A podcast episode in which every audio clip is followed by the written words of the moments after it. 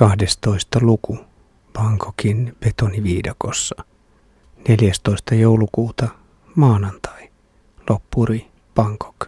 150 kilometriä kautta 4465 kilometriä. 44 euroa. Nuutuneena nousen satulaan, mutta määrän pään lähestyminen antaa lisävirtaa. Palaan junaradan yli uusiin kaupungin osiin, jossa makakeja ei enää näy, ja lähden isosta liikenneympyrästä kohti etelää. Parin kilometrin jälkeen kaupunkimainen rakennuskanta harvenee ja päädyn leveän kanavan varteen. Kun pikkutie erkanee kanavalta, alkavat suunnistusvaikeudet. Tieverkko on tiheä, mutta opasteita on niukasti, eikä reittini ole pääväylä kohti ajuttajaa ja Bangkokia sillä en halua viettää viimeistä ajopäivää monikaistaisen maantien pientareella. Saavun isommalle tielle ja joudun arpomaan oikealta vaikuttavan suunnan. Kun kysyn myöhemmin kävelijältä neuvoa, hänen mukaansa voisin jatkaa joko suoraan tai kääntyä vaikka takaisinkin. Otan kurssin auringosta. Puolen tunnin epätietoisuuden jälkeen näen kyltin, jonka nimi löytyy kartastani. Seuraan kapea kanavaa, jonka yli pikkusillat kulkevat tasaisin välein. Toisella puolella asumukset piiloutuvat rehevään pensaikkoon ja varjostavien palmujen katveeseen. Riisipellolta bongaan toista sataa haikaraa. Keskipäivän lämpötila on 33-34 astetta, kymmenkunta astetta enemmän kuin vuoristossa Laosissa, ja aurinko paahtaa pilvettömältä taivaalta. Vetäydyn keitolle ja huuhtelen päätä ja jalkoja jäävedellä. Puolessa tunnissa toivun takaisin tien päälle ja matka taittuu mukavasti. Lokakuun lopun helteeseen verrattuna kelin tekee inhimilliseksi alhaisempi kosteusprosentti, sillä maa ei enää huou monsuunisateiden kyllästyttämää märkyyttä, vaikka tie kulkee kanavan vartta vetisten riisipeltojen viertä kohtaan kolmikymppisen ranskalaispariskunnan, joka on liikkeellä mopon ja polkupyörän risteymällä. Ajokkien perässä kulkee yhden pyörän pikkukärry, jonka kummallakin puolen on sivulaukut. Hyvän tuuliset ranskalaiset seisahtuvat kertomaan projektistaan. He ovat olleet yli puoli vuotta tien päällä, muun muassa Perussa. He valistavat, että jo 1930-luvulla keksityn velomopedin energiankulutuksesta 10 prosenttia on jalkatyötä. Nyt he ovat matkalla Luang Prabangiin. Reittini risteää jälleen isomman tien kanssa. Väylän toisella puolella pikkutien jatkeelta puuttuu päällyste, mutta päätän silti jatkaa kanavan vartta, koska se menee oikeaan suuntaan. Muutama auto nostattaa pölypilven, mutta sitten liikenne loppuu ja hiekkatie alkaa kutistua. Olenko polkemassa umpikujaan? Mielialaani kohentaa rakennus, jonka edessä on kuva kuninkaasta.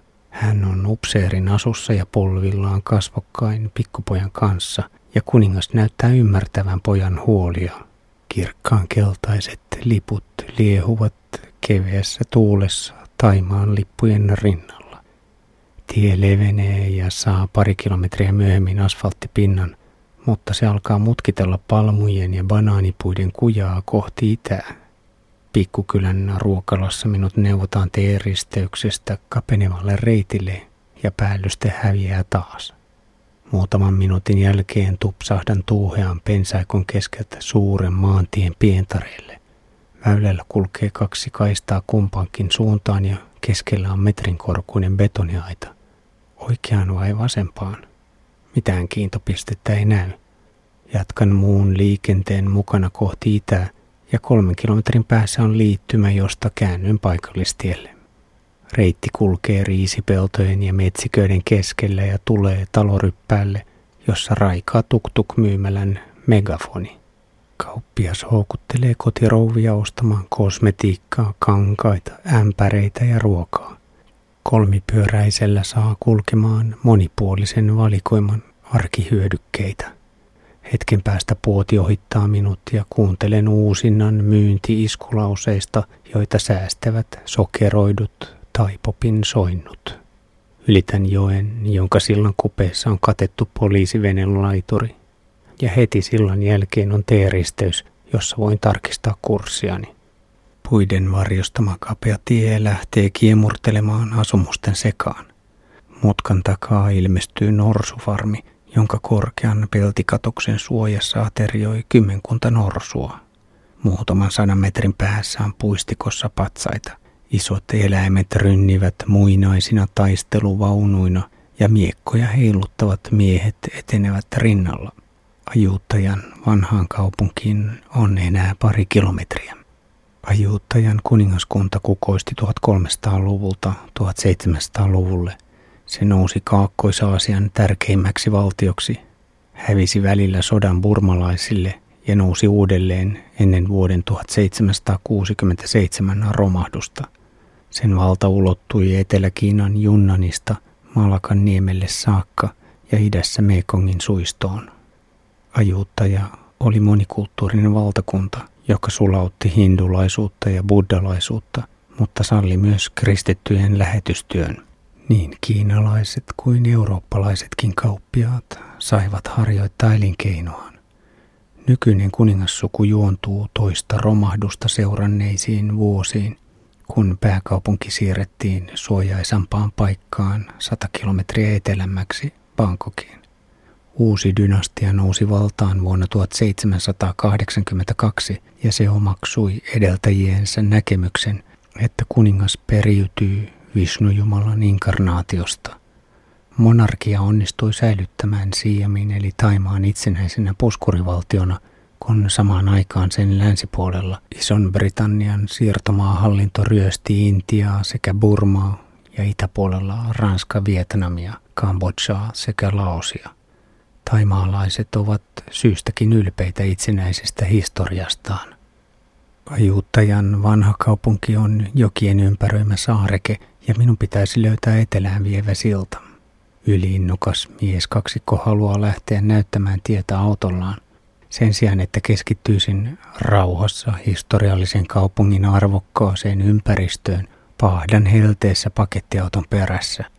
Näen vilaukselta monta pyhättöä ja vanhan hallinnon jäännettä sekä norsujen päällä keinahtelevia turisteja. Kahden kilometrin jälkeen olen jo luovuttamassa, mutta auto pysähtyy. Käy ilmi, etteivät miehetkään tiedä tietä sillalle. Kun kaksikko jättää minut poliisin huomaan, muistan kuitenkin kiittää hymyillen. Poliisin neuvojen mukaan seuraan jokea, joka kulkee varjoisan puistoalueen reunalla. Korkeiden puiden hämyn keskellä kohoaa temppeleiden ja muurien jäänteitä. Lopulta silta löytyy, tosin se ei ole se silta, jota etsin. Päädyn taas kuuman tasangon paahteeseen tavaamaan risteyskylttejä. Muutaman kilometrin epävarmuuden jälkeen paikallistan suunnan kohti Patumtaania, joka on valtavan metropolialueen liepeillä. Mutta ennen kuin pääsen loppurynnistyksen lähtökuoppiin, on ison maantien piennarta poljettava vielä pari tuntia. Keskellä peltoaukeita on kojuja, joissa teini-ikäiset tytöt myyvät makeisia ja leveissä ojissa kahlaa miehiä heittelemässä kalaverkkoja. Pysähdyn viimeiselle tankkaukselle ison risteyskompleksin juurelle. Edessä näkyy monimutkaisia ramppeja ja siltoja. Olen jossain kehä kuutosen tietämillä ja tiedossa on yli 40 kilometrin raju loppukiri betonikuilujen viidokossa. Alku on hapuileva. Valitsen viidestä kaistasta väärän. Kiipeän kehämoottoritien korkea ramppia, kun huomaan erheeni ja joudun palaamaan puoli kilometriä väärään suuntaan takaisin liikenteen jakajan alkuun. Liikennettä on onneksi vähän. Toinen valinta osuu oikeaan ja nousen sillalle, joka ylittää kahdeksan kaistaisen moottoritien. Piennarta reunustaa metrin korkea betoniaita, mutta kaistani pysyy turvallisen leveänä eikä minun tarvitse poukkoilla ajoradalla muutoin kuin liittymäramppien yhtymäkohdissa. Väylä lähtee halkumaan lähiöitä ja taajamia ja välillä aivan tien vieressä nousee hökkelikortteleita. Kiipeilen kanavien ja leveiden katujen yli. Pysäkeillä odottelee ihmisiä ja ajoneuvovirta alkaa tiivistyä.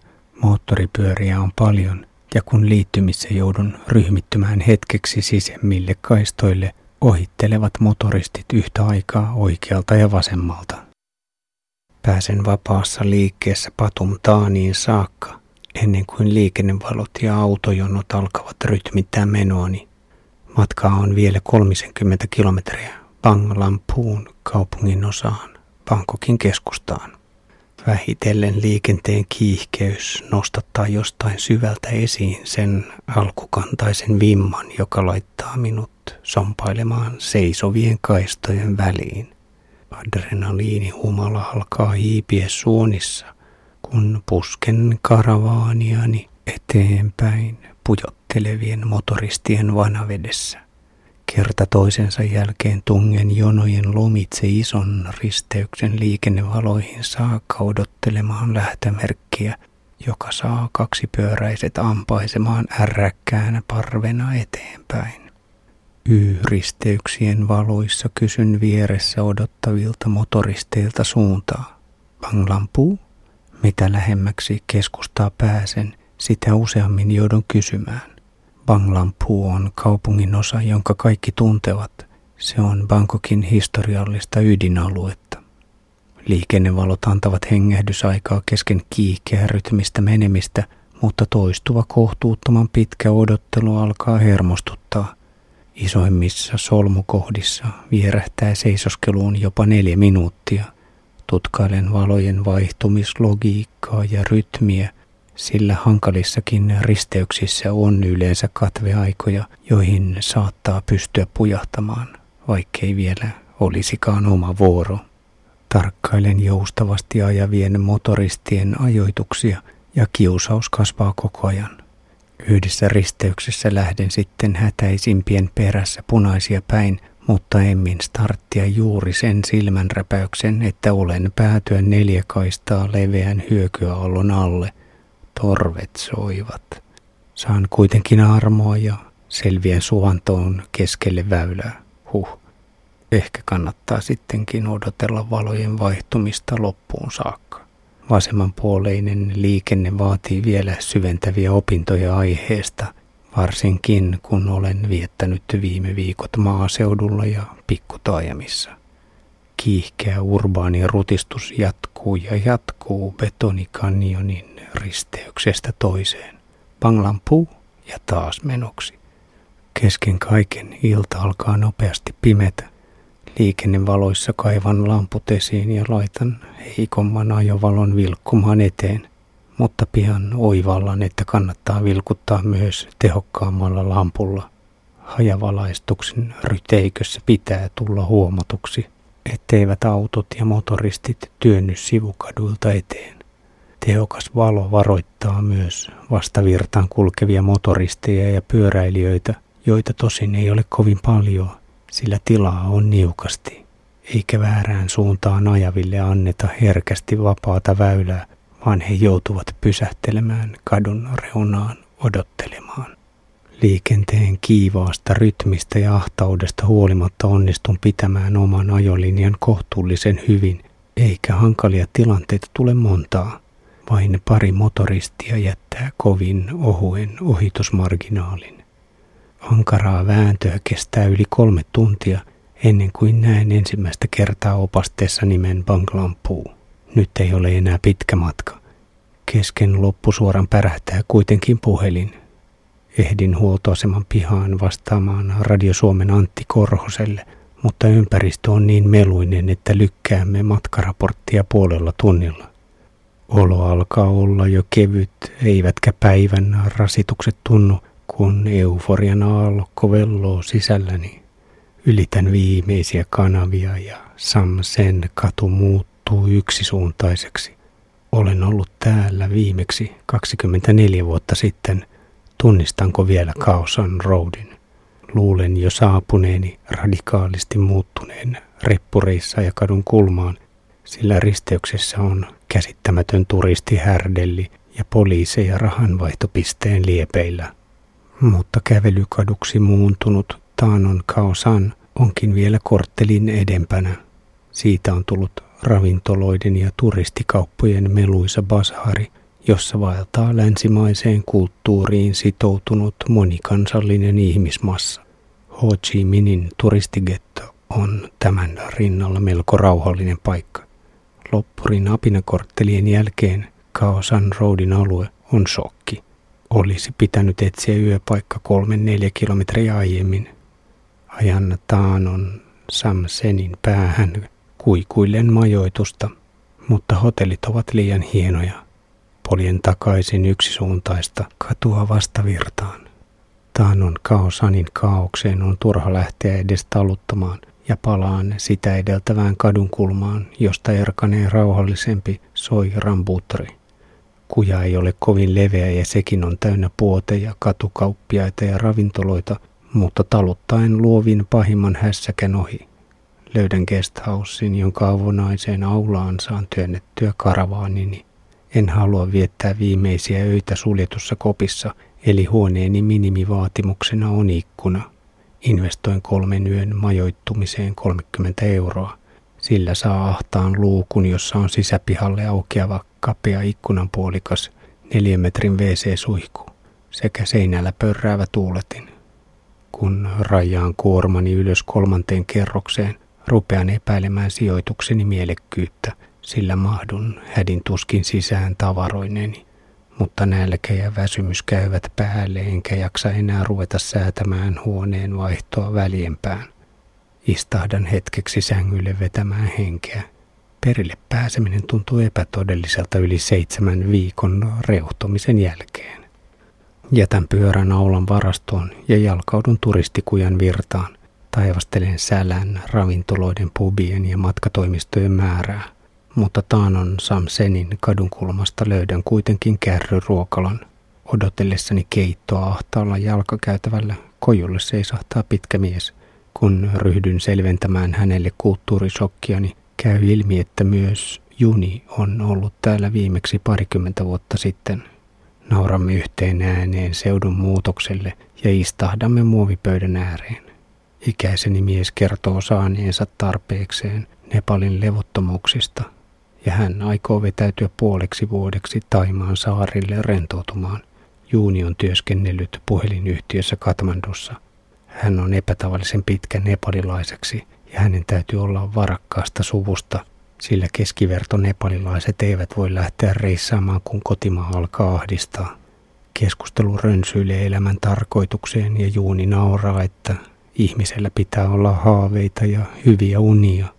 Ne pitävät liikkeessä, kun todellisuuden reunaehdot tulevat vastaan liian rajuina.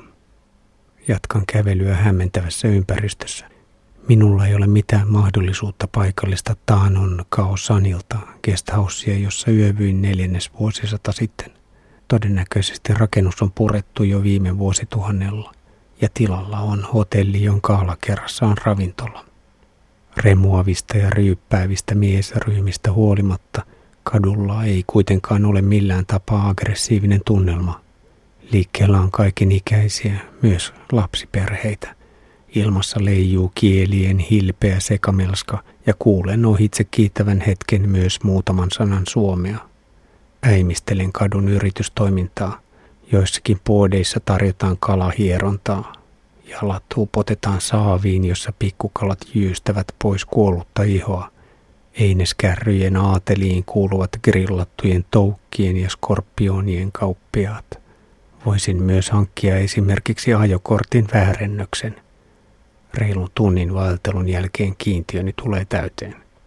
Guesthousein alakerrassa pähkäilee neljä milanolaismiestä, jotka ovat juuri saapuneet joululomalle Taimaahan. Vaihdamme muutaman kommentin jalkapallosta ennen kuin asetun aulan tietokoneelle surfailemaan uutisia. Milanon tuomiokirkon aukiolla 42-vuotias graafikko Massimo Tartaglia on heittänyt pääministeri Silvio Berlusconia tuomiokirkon metallisella pienoismallilla kasvoihin. La Repubblica-lehden kuvassa verta vuotava yleensä niin pöyhkeä Berlusconi näyttää tavalliselta kuolevaiselta – Hyökkäyksen saldona häneltä murtuu nenä ja kaksi hammasta rikkoutuu. 15. joulukuuta, tiistai, Bangkok. 25 kilometriä kautta, 4490 kilometriä, 69 euroa. Missä oikein olen? Kestää tovin ennen kuin oivallan, että olen muutaman neljän metrin kopissa Bangkokissa. Lentokone lähtee 46 tunnin kuluttua Helsinkiin. Vielä kaksi kesäpäivää ennen talvea. Kannan pyykit nurkan taakse pikkupesulaan ja ryhdyn selvittämään hotelliaulan matkatoimistotiskillä siirtymää Suvarnabumin lentokentälle 30 kilometrin päähän. Kaosan Roadin alueelta lähtee päivittäin satoja minibusseja lentokentälle, mutta liikennöintiyritysten uusittua kalustoaan niissä ei ole enää kattotelinettä isoille matkatavaroille ja pyörän pahvipakkaus on liian leveä ja liian pitkä sisätiloissa rahdattavaksi. Koska keski-ikäinen nainen ei voi myydä minulle lippua minibussiin, asiani ei kiinnosta häntä pätkääkään. Saan hymyiltyä heikosti, vaikka naisen välinpitämättömyys hämmentää. Nurkan takana poikkean toiseen matkatoimistoon. Liian kylmäksi ilmastoidussa huoneessa selviää, että 400 patilla yhdeksällä eurolla saa taksin lentokentälle. Kiiruudan kujan lämpöön kyselemään, mutta ongelmana on yhä pakettini koko, sillä takseissakaan ei ole kattotelinettä. Tuktukiin pyöräni mahtuisi, mutta taksin kuljettaja epäilee tuktuk-kuskien intoa lähteä lentokentälle saakka. Hinta kolmipyöräisellä voisi olla tuhat patia. Jätän kuljetusasian hautumaan. Polkaisen turistiketosta Boulevardille, jonka keskellä nousee demokratiamonumentti. Mahtipontinen, mutta ilmava rakennelma on pystytetty vuoden 1932 sotilasvallan kaappauksen kunniaksi. Siiamin kuningas syöstiin absoluuttisesta vallasta ja kenraalit kirjoituttivat uuden perustuslain sekä vaihtoivat maan nimen Taimaaksi. Monumentin keskellä on pyhättö, joka muistuttaa Skifi-elokuvan avaruuskapselia. Sen katolla on kaksi kultaista uhrausmaljaa ja niiden päällä perustuslaki. Kappelin ympärillä on neljä 24 metriä korkeaa betonisiipeä symboloimassa armeijan neljää haaraa, maa, meri ja ilmavoimia sekä poliisia. Vallankaappaus tapahtui 24. kesäkuuta vuonna 2475 buddhalaisen ajanlaskun mukaan. Monumentti kuvaa hyvin Taimaan demokratiaa. Sotilaiden rooli on ratkaiseva, mutta armeijan sisällä on ryhmiä, joiden keskinäinen valtataistelu vaikeuttaa kulloistakin vallanjakoprosessia. Parlamentin, hallituksen, kuninkaan ja armeijan välinen kädenvääntö on hienovaraista näytelmää, jossa tärkeimmät päätökset tehdään kuitenkin esiripun takana.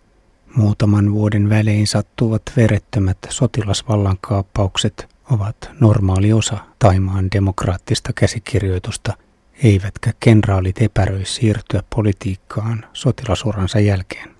Kuninkaan todellisesta roolista on useampia teorioita, mutta kansan silmissä hän on yhä jumalallista alkuperää, minkä vuoksi jokainen vallankaappaus tarvitsee ainakin muodollisesti kuninkaan tuen. Vuosituhannen vaihteessa politiikan avainhenkilöiden joukkoon nousi neljännen polven Taimaan kiinalainen Taksin Shinawatra. Varakkaan silkkikauppiassuvun Vesa opiskeli rikostieteiden tohtoriksi USAssa ja eteni Taimaassa poliisiverstiluutnantiksi ennen kuin ryhtyi tahkoamaan omaisuutta kaapeli-TV- ja teleoperaattoriyrityksillään. Hän perusti populistisen Tairak Tai-puolueen – tait rakastavat taita ja onnistui talouskriisin aallokossa nousemaan pääministeriksi vuonna 2001. Taksin hyödynsi ansiokkaasti maaseudun ja pääkaupungin elintasokuilua ja ryhtyi ohjaamaan resursseja maaseudun infrastruktuuriin ja muun muassa halvempaan terveydenhuoltoon. Samalla kun taksinista tuli köyhien sankari, hän kasasi lisää omaisuutta ja valtaa ja onnistui suututtamaan liian monta vanhan eliitin sukua. Valtataistelu käristyi vuoden 2005 murskavoittoon päättyneiden vaalien jälkeen. Urnilla hävinneet vastustajat keksivät syyttää taksinia kuninkaan arvovallan loukkaamisesta. Vallanjakonäytelmän folkloristinen osuus kiteytyy aktivistien paidan väriin. Kuninkaalliseen keltaiseen pukeutuvat vastustavat taksin ja punapaidat tukevat. Puolitoista vuotta vaalien jälkeen armeija kaappasi vallan keltapaitojen protestiallon jatkeeksi, kun taksin oli New Yorkissa YK yleiskokouksessa. Syrjäytetty pääministeri joutui jäämään maanpakoon. Pari viikkoa hätätilan jälkeen valta siirtyi siviilihallinnolle ja näennäinen rauha palasi. Mutta vallanjako on yhä käymistilassa, eivätkä kelta- ja punapaitojen marssit demokratia-monumentin ympäristössä ole vielä ohi. Suuri kysymysmerkki on kuninkaan ikääntyminen, sillä kansan rakastaman monarkin perilliset eivät ole yhtä suosittuja. Perustuslaki kirjoitettaneen uusiksi lähivuosina, mutta myös armeijan roolin määrittely tulee olemaan hankalaa. Taimaan sotilasvallankaappaukset ovat perinteisesti pehmeitä, mutta niiden soveltuvuutta demokratiaan on alettu epäillä. Jatkan keitolle virkamieskortteliin. Kadunkulman ruokalakärryn muovipöydissä on parikymmentä kauluspaitaista miestä ja muutama nainen lounaalla. Mutta keitto ei ole yhtä ruokaisaa kuin maaseututaajamien kuppiluissa. Yritän tilata lämmintä kolaa, joka ei ole maannut styroksilaatikon jäämurskan seassa, mutta epätavallinen pyyntöni aiheuttaa väärinkäsityksen. Kun kokeilen viisikymppisen naisen avaamaa kylmää pulloa kädellä ja irvistän, hän analysoi viestini nopeasti – Nainen kaappaa pullon ja iskee kruunukorkin takaisin eikä suostu jatkamaan keskustelua. Yritän muistaa hymyillä seuraavassa hämminkitilanteessa. Poljen puuston varjostamaa kanavaa, jonka varressa on kirpputoripöytiä. Alueen rauhallisuus on melkoinen vastakohta turistigeton markkinameiningille. Ylitän seuraavan kanavan ja ison risteyksen ja ryhdyn kiertämään kuninkaan palatsin edustan isoa puistokenttää. Yritän päästä Chao Praja-joen varteen. 10 miljoonan asukkaan Bangkok on vaikeasti hahmottuva kaupunki ja ajatukseni on saada jäsennysmalliin Aihio joen suunnasta. Neljännes vuosisata sitten en onnistunut edes hakeutumaan Chao Prajalle ja nyt ymmärrän syynkin. Rantapenkka on rakennettu täyteen eikä sitä reunusta katu, joille pitää osata etsiytyä. Sinne ei ajaudu vahingossa. Vesibussien pysäkkejä on muutaman sadan metrin välein ja löydän laiturille melko helposti. Lähden puolen euron risteilylle Chao Prajalle, joka kurvailee Bangkokin läpi muutama sata metriä leveänä uomana. Merelle on matkaa parikymmentä kilometriä ja Bangkok on vain kuutisen metriä korkeammalla kuin Siamin lahti. Vaikka isolle suoalueelle ja riisipelloille levinnyt kaupunki kärsii sadekauden lopussa usein tulvista, silti joen ranta on tiheästi rakennettu. Monikymmenkerroksisia pilvenpiirtäjiä nousee siellä täällä ja niiden välissä on virastoja, asuintaloja, hotelleja, katettuja kauppahalleja ja temppeleitä. Laiturialueiden ympärillä matala, peltikattoinen rakennuskanta hivuttautuu paalujen varassa veden päälle. Isot sillat ylittävät joen harvakseltaan kilometrin parin välein, mikä takaa vesibussiyrittäjille loputtoman työmaan, kun väkeä ravaa Chao Brian rannalta toiselle. Myös rahtiliikenne on runsasta. Hinurit kiskovat pressuilla peitettyjen proomujen jonoja. Seison aluksen avonaisen perän raikkaassa ilmanvireessä ja vesibussi ajellut tasoittaa aamulla noussutta lievää suurkaupunkiahdistustani. Pystyn kohentamaan sitä illuusiota, että osaisin hahmottaa paikkani betoniviidakon rämeikössä. Vajan tunnin risteilyn jälkeen huomaan laiturilla 30 metrin päässä punapaitaisen pitkän miehen, joka muistuttaa erehdyttävästi serkkuani. Alus jatkaa muutaman minuutin alavirtaan. Sitten rahastaja tulee päätepysäkillä hätistelemään kannen tyhjäksi. Otan seuraavan vesibussin takaisin yläjuoksun suuntaan ja ohitan uudestaan laiturin, jolla on punapaitainen mies. Mies ryhtyy heiluttamaan. Sehän on sittenkin serkkuni. Petri tunnistaa minut muun muassa pyöräilykypärästä, jota en ole riisunut jokimatkan ajaksi. Tekstiviestitse selvitän tädiltäni Petrin kännykkänumeron, mutta en saa häneen yhteyttä. Risteilyn jälkeen jatkan polkien kaupunkikierrosta. Kuninkaan palatsin ja temppelien lähellä turistivirta tihenee ja siihen sekoittuu oranssikaapuisia munkkeja ja pyhiinvaeltajia. Piipahdan pienessä kauppahallissa, jonka näin joelta. Päädyn harhailemaan hämärään basaariin, kuivatun merenelämän vahvaan tuoksuun. Kalaa ja äyriäistä on säkkikaupalla.